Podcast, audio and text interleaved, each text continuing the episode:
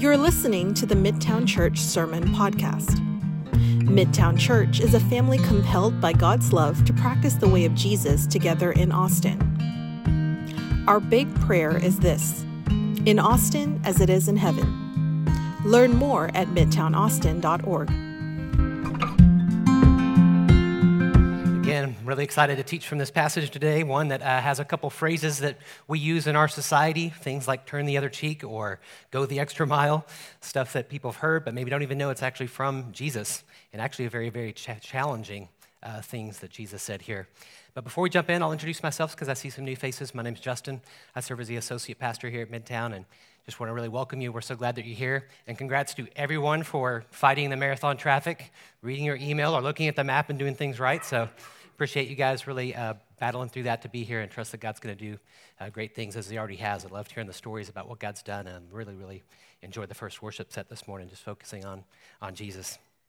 Uh, we're continuing in our series on the Sermon on the Mount. We actually took like a little bit of a break from it. We started it last fall, took a little break to celebrate Jesus during Christmas, and then we took a little bit of a break extended to celebrate this new place that God has uh, given us. But now we're back in the Sermon on the Mount. We're actually going to stay in this all the way through uh, the start of the summer, so it's going to be real fun for us. Today, today wrapping up uh, uh, chapter 5. And as you may have heard, or maybe you've heard if you go back and listen to the other ones that we've done, this is a kind of neat part where, where Jesus is kind of doing this little rhythmic kind of teaching in this back half of, of chapter 5, where he's saying, You have heard that it was said, and when he's doing, he does that is he's actually pointing back to things that were actually in the Old Testament that the people would have believed. And in some cases, it's a mix of what was in the Old Testament or just what people were saying at that time, just culturally, the way that the religious culture had taught. But then he's going to say, But I say to you, he's going to challenge them to think differently. And there's six different rhythms of this, and we're going to look at the fifth and the sixth as we wrap up chapter five today. The first two, if you remember, were on murder and adultery, two of the great commands. And Jesus says it's not just you've heard, don't commit adultery, don't commit murder, but I tell you, the real issue is what's going on in your heart. It's really about lust. It's really about anger. So he's trying to get to the heart of these commands that these people are believing. The second two were related to actually breaking oaths, breaking oaths and breaking oaths of, of marriage and divorce. And Jesus says it points out several ways that they were trying to actually be clever and even use the religious ways around breaking their oaths. And he says that's not what you're supposed to do. You're supposed to keep your oaths to your wife, to your friendships, to your business partners, to your families. And today we're going to look at the last two. These last two deal with how we treat our enemies. And Jesus, when he says this whole part, when he says, you have heard that it was said, what he's really doing is he's doing a cultural critique. He's telling them, this is what you've heard. This is kind of the religious culture. This is the things that you've heard. This is what you're steeped in. This is what you've been taught. And it's just so much a part of what you believe. I'm here to challenge it a little bit. You've heard that it was said, but I tell you this. And so today he's going to say the same thing when it comes to how we love our enemies in this fifth and sixth kind of rhythm that he goes through. Now, to get a little context, and I hope this can be made more personal, but in their context, who would have been their enemies? The people that Jesus was addressing on the Sermon on the Mount would have definitely had a couple common enemies, and then probably, certainly in their own personal life, had all kinds of different enemies. But we know that at least the common enemy that they had was Rome. They were being occupied by another people. So when he's talking about loving your enemies, he's talking probably about Rome. He's talking about tax collectors. They were the enemies, right? Because they were their own people that actually turned and supported the Romans and took money from them. Probably talking about people with other religions. They had other pagan religions and people who weren't worshiping God and they were on their land and not worshiping the way that they did. And on top of that, I'm sure they had family problems, personal problems, any number of enemies that they could have. So, what I want to do today is give you just a second to think to yourself right now who are your enemies? Like, I want you to try to grasp that because when we go into this and we look at this very difficult passage, I want you to have people in mind. And for some of you, that's going to be an actual person because you would identify an actual person in your life that you'd say, yeah, that's kind of an enemy right now. For others of us, it might not be a single person, but it's actually like a whole group of people because we're pretty tribal, aren't we? Especially nowadays. What are your enemies? Let God bring them to your mind as we look at this passage together. Enemies in our day, I think, would be things like people on the different side of the political aisle, right? We hate the people of the other party, we disdain their leaders. Maybe it's people on the different side of the COVID issues masked or unmasked, vaccinated, not vaccinated, cautious, not cautious. Maybe it's with the issue of Black Lives Matters protester, protesters versus back in the police. Maybe it's Antifa versus the insurrectionists.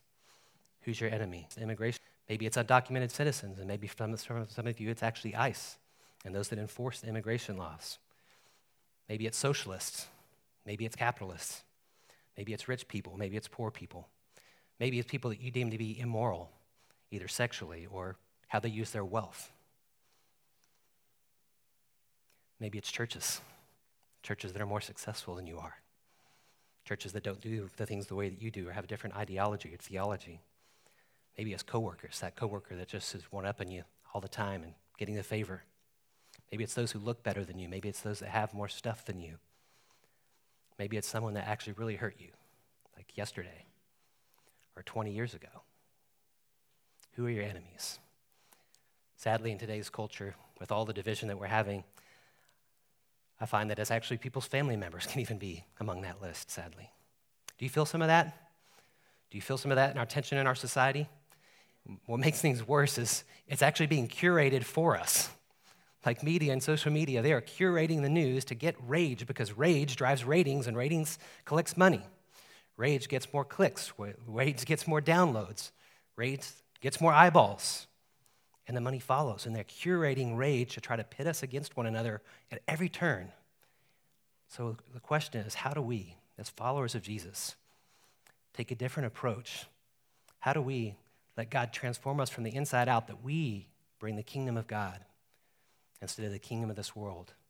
I think if Jesus was here today and he was to say, You have heard it said, one of the things related to this passage is you've heard it said, like, hate your enemies, demonize that other side, be tribal. But I'm going to say to you something different. We'll look at that today.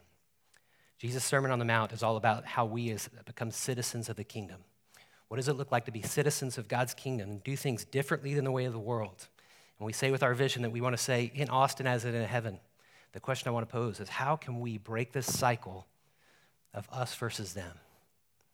It's all around us, us versus them, us versus them at every corner. How can we living under the reign of Jesus, living in his kingdom, bring something different. And that's what we'll look at today. If you're taking notes, the first, first point would be uh, how do we break the cycle of us versus them? And I think it's pretty clearly in this first passage that Jesus says it's by not retaliating, but instead overcoming evil. A tooth, let me read it again to you 38 through 42. You've heard that it was said, an eye for an eye, a tooth for a tooth. But I tell you, do not resist an evil person. If someone slaps you on the right cheek, turn to them the other cheek also. And if anyone wants to sue you and take your shirt, hand over your coat as well. If anyone forces you to go one mile, go with them two miles. Give to the one who asks of you, and do not turn away from them. Uh, do not turn away the one who wants to borrow from you. How do you break the cycle? You break the cycle by not retaliating. And not only not retaliating, by actually doing something good instead, overcoming evil with good. Now, this might be kind of a weird passage because you think, well, this is, this is like actually in the Bible an eye for an eye and tooth for tooth. In Exodus 21, Leviticus 24, and Deuteronomy 29 all have this, this, this command to the Jewish people that the way they were supposed to govern their society was by this rule.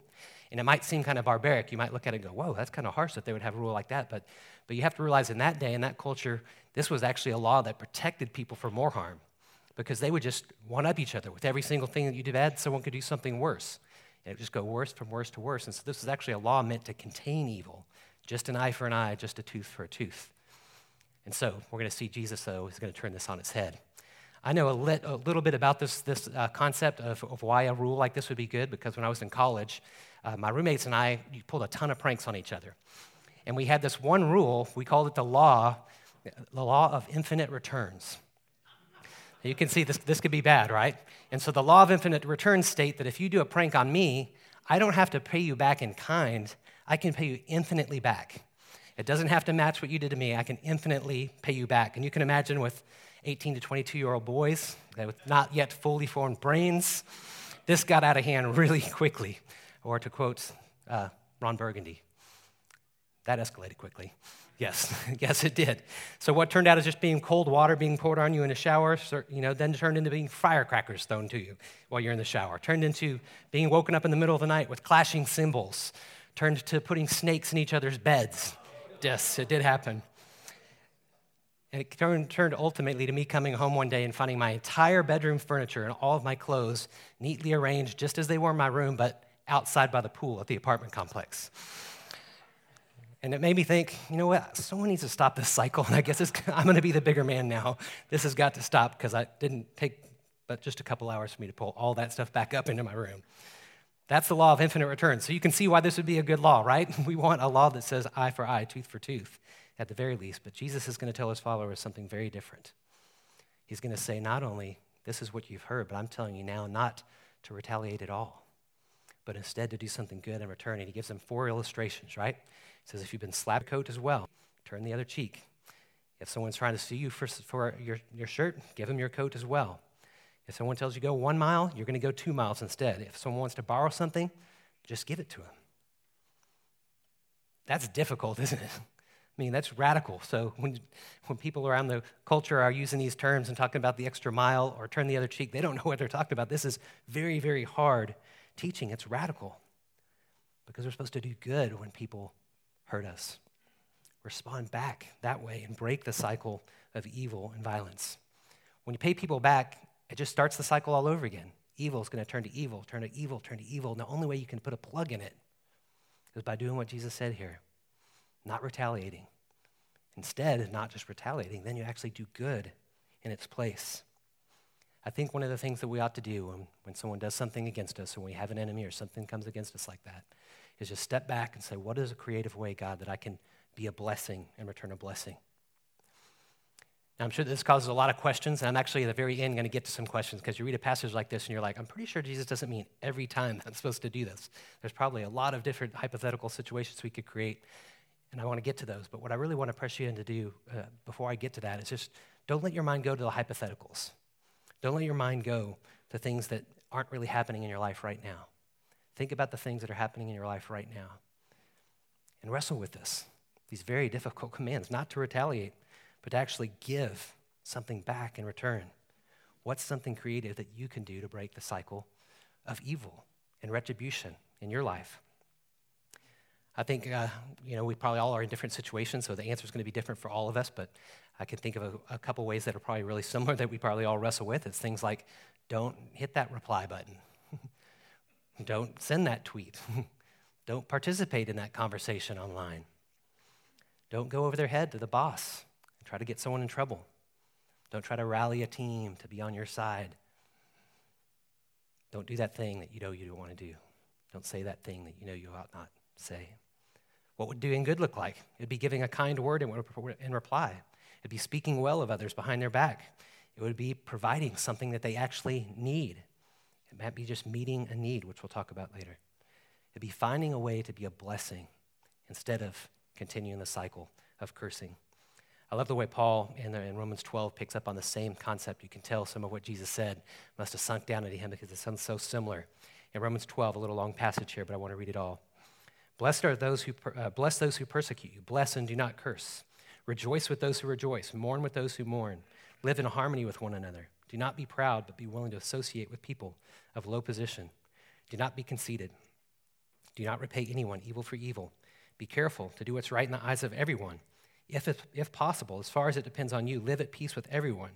Do not take revenge, my dear friends, but leave room for God's wrath, for it is written, It is mine to avenge. I will repay, says the Lord. On the contrary, if your enemy is hungry, feed him. If he's thirsty, give him something to drink. In doing this, you will heap burning coals on his head. Do not be overcome by evil, but overcome evil with good. You see it so repeated over and over again. Bless, don't curse, don't repay, don't take revenge. The way you're going to overcome this is by overcoming it with good, not by continuing the cycle of evil. It's the command of Jesus. That's what we need to do. If we want to break the cycle, we need to stop retaliating, instead, give good. Let's go now to the sixth rhythm of, of Jesus in this way that he's teaching. And this is the, answering the question uh, how do we love them, the people in the them category, us versus them? How do we love them? It's by praying for them, by serving them, and befriending them. Look what Jesus says in, in Matthew 5 43 48. You have heard that it was said, Love your neighbor and hate your enemy. But I tell you, love your enemies and pray for those who persecute you, that, your children, that you may be children of your Father in heaven. He causes the sun to rise on the evil and the good, and he sends rain on the righteous and the unrighteous. If you love those who love you, what reward will you get? Are not even the tax collectors doing that? And if you greet only those uh, only your own people, What are you doing more than others? Do not even the pagans do that? Be perfect, therefore, as your heavenly Father is perfect. Again, Jesus is doing the same kind of thing where he's taking something that was in Scripture. The first part of that is in Scripture love your neighbor. The second part is not hate your enemy, but the religious culture of that day was finding ways of people to hate. And so he's criticizing them for their culture. You, you kind of get the story a little bit when, when Jesus was once asked, asked by a religious leader, like, well, what is the greatest command? He says, well, love God and, and love your neighbor as yourself. And the, right away, the first thing the guy asks, well, who's my neighbor? Because that's what they were doing that day. They were trying to say, yes, I do want to honor God's command to love my neighbor, but I want to help try to redefine what neighbor is so I can figure out which people I can leave out of this group. The people that I don't have to love. The people that, in fact, as it seems like they said here, hate your enemies. Who can I leave out of this group? Who can I be angry at? Who can I take revenge against? And Jesus is going to say, no, you guys are getting it wrong. It's not love your neighbor and hate your enemy. It's Love everyone. You know that they were doing that. And he says real specifically the way that they can do it was by doing these three things by praying, by serving, and by befriending. First thing he says is by praying for them, right? He says, Love your neighbor and not hate your enemies. He says, You're supposed to pray for your enemies, pray for them. One of the best ways that you can see your heart change towards someone that you're mad at, someone that you want to bring retribution against, is to actually start to pray blessing over them to pray for them because it starts to change your heart to where you want the best interest in that person, and that's what God wants for them, and what God wants for you to have that freedom to love in that way as well. I remember uh, when I was doing campus ministry at UT, one of the biggest things that we did every year was a big event called Res Week. It was during short for Resurrection Week. So during the week of Easter, all the different campus ministries would cancel all their stuff. We just have united stuff at the middle of campus for five straight days and nights. It was wonderful.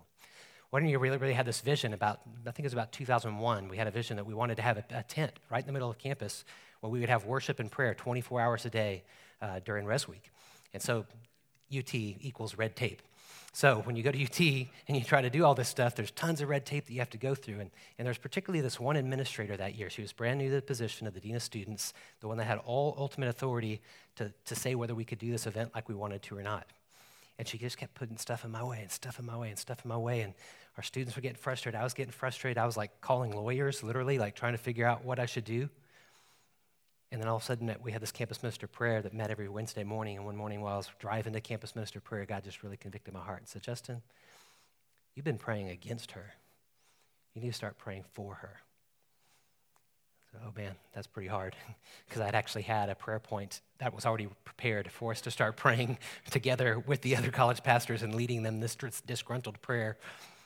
And God just convicted me. I said, You guys, I'm going to change this up. And we said, Let's just pray. Uh, I won't say her name, but we, we said her name. We prayed for her by name. And we just prayed for blessing on her and said, This is what we have, we have to do. Let's just keep praying for her. A couple hours later, I get a call that everything was approved. I don't know that was just a test for me. I kind of think that it was, but something happened there. There's a tangible reminder for me that those that I think are against me, those I want to have as enemies, start by praying for them and see what God can do. He might not change them. In fact, most of the time, He probably won't, but He will change you. And that's what you need anyway. Service is another way. Look what he says. He says, he points to the Father and how the Father actually serves the righteous and the unrighteous. The Father serves both the us and the them in the story. He says, even your father, he brings sun to the, to the wicked and the righteous. He brings rain to the land of the wicked and the righteous. Like this is what your father does. Your father continually gives blessing and gives and gives and gives. And so, one way that we can respond is to actually do something kind for our enemies. We can actually overcome evil by doing good, by actually serving the people that we have animosity toward. Going back to Romans, we won't read the whole thing, but back to Romans 12, look again at verse 14. Bless those who persecute you. Bless, do not curse. On the contrary, if your enemy is hungry, feed him. If he's thirsty, give him something to eat. See? What you're supposed to do is actually give something back. That's how you overcome evil by doing good, finding a way to actually bless someone, not curse them. While there's no promise that it's going to make your situation better, it's my experience that it often does when you do that. When you take a step to break the cycle by actually overcoming evil by doing something good, by finding a way to serve, to give them a meal or meet a need or do something for them, what often happens is things change. It's not a promise that it will, but things often do. Back to my uh, campus ministry days, one of the uh, one of my favorite memories was working with these group of students, small group, about four or five Christian students that lived in the Pearl Street Co-op. If y'all don't know what a co-op is, it's kind of like it's like a dorm, except there's no authority, except the people that live in the dorm. and so they are like their own little government. And it, it, might, it might be different now, but at the time at UT, people who lived in co-ops were usually like kind of like anarchists, and they just they just kind of wanted no authority. They wanted to live the hippie lifestyle and all commune together, and everyone provides and cooks all the meal. And let's just say they weren't very Jesus friendly. We had five of these, these students were believers that lived in there, and they just started praying together. And they thought, you know, well, what we'll do is we'll just go door to door and we'll start collecting prayer requests from all the people. And so they would just regularly have this weekly prayer meeting where they'd got to find out all these people that hated them. It was awesome. And one day when they were praying, they just felt like, you know, we got to find a way to serve. Another thing I didn't mention about the co-ops, they're actually known for very, very lewd, lewd, lewd parties. And they decided, this new party was on the calendar, they decided what they were going to do at the end of the party is they were just going to clean up everyone's mess afterward. And these parties were filthy, like just stuff everywhere. And so the next morning, when everyone's waking up hungover, they wake up to a spotless dorm, spotless co op. Everyone's asking the question, like, what? Who, who did this? Why? What? It was the five Christians. They stayed up all night cleaning up after everyone just to be a blessing. You know what happened? Several more people said, I might come to that prayer meeting after all. People started coming, and a few people came to faith just by taking a simple act of service and not doing things in retribution to the persecution they were receiving, but finding a way to serve, opened a door and led some people to faith. Service, third way, is by making a friend. The final thing Jesus told them was to befriend people. And he does that when he talks about them greeting. He says, you know, if you shy away, only greet the people who are like you. If you only welcome in and greet the us and shy away from the them and they're not welcome inside your circle, how, how different are you than the rest of the world?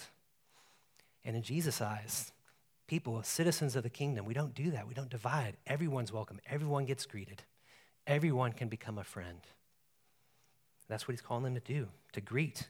It's very different from the world. I think if there's anything in the world that we need right now, it's this for people to make friends across all the different bevy of divisiveness and, and, and sides and us versus thems that we see in our world right now.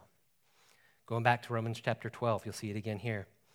Bless those who persecute you. Bless and do not curse. Rejoice with those who rejoice. Mourn with those who mourn. Live in harmony with one another. Do not be proud, but be willing to associate with people of low position. Don't be conceited. There's so much conceit in our division, so much conceit that we have against our enemies where we just don't see them even as human sometimes. It's like they don't even count. They're, they're, they're beneath us to even talk to, to want to even know their perspective or get to know them. How radical it is, though, if we, under Jesus' leadership and His being the king and being under His kingdom authority, living out, we can actually befriend people from all different places and love people, even if we disagree with them. Jesus constantly spent time, you guys know this, he constantly spent time with thems in his society. So he was just as comfortable at the, at the you know, seated at the Pharisee's house as he was with the tax collector's house, as he was to go visit a Roman sol- sol- soldier's, soldier's house. Easy for me to say. Citizens of the kingdom, what we do is we befriend the thems. Friendship's among the most powerful tools of breaking the cycle versus us and them. Our society has become more and more tribal. People hardly even, you know this, people hardly even know how to have a relationship with someone that's different than them right now. Like we are just stuck in our little silos. And we just do things our own way and we don't let anyone else in and we just demonize and tribalism all over the place. But if you make some friends, I think you can help bring a cycle to an end. You know what I think can be one of the most beautiful things in our world right now? Because you rarely see friends that are from different tribes, rarely see a gathering where people actually have different views on a number of different subjects. People just are with people like them. But how beautiful, what a testimony it is if we, as a church, can be the type of church with great diversity and all things not central, united around Christ and our, and our faith in Him. How vastly different we would be. People can't get that. They, they can't get that anywhere else. It doesn't exist hardly anywhere. But that's the hope of what we can present to the world when we're united in Christ and when we're committed to following the kingdom and following our King and doing things His way, not retaliating, but letting our good overcome evil. Now, I said that I would take a minute just to talk about some, some things, and I'm actually not going to try to answer these questions, but I tried to focus as much of this message as I could on things that are actually happening in your life right now, something for you to think about, not just hypotheticals that are out there, but I know that there are things that are out there that are worth mentioning, but I'm not going to answer them. I'm going to encourage you to actually talk about them amongst yourselves. Um, the first would be to say this for certain turning the, turning the other cheek does not mean that you open yourself to the same level of relationship and availability with someone. If, if you've been physically abused, Jesus doesn't want you to turn the other cheek and continue to be abused. It doesn't mean that you can't forgive someone. You can forgive someone without giving them the trust and availability and access to your life. So that, I think, needs to be said. Then you've got all these other hypothetical situations, right? Like, do you, give, do you give to someone if they're trying to take advantage of you? Uh, do, do, you give to someone if you don't think it's actually for their good? Uh, does this mean that Christians should never sue someone? Uh, what about self defense? What about defending someone else? What if you work in law enforcement or the justice system or the military? Why do so many Christians fight against each other? And why did so many kill each other in history? What crusades? How should Christians engage in war today?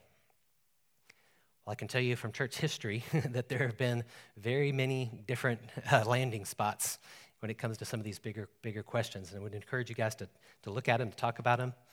But I really want you to think about yourself and how this applies to us in our culture and our time right now, more so than the hypothetical situations. But I wanted to at least admit that they were there.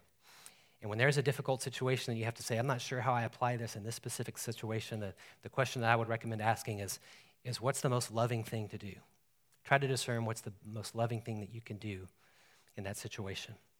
And I think Jesus will give you wisdom.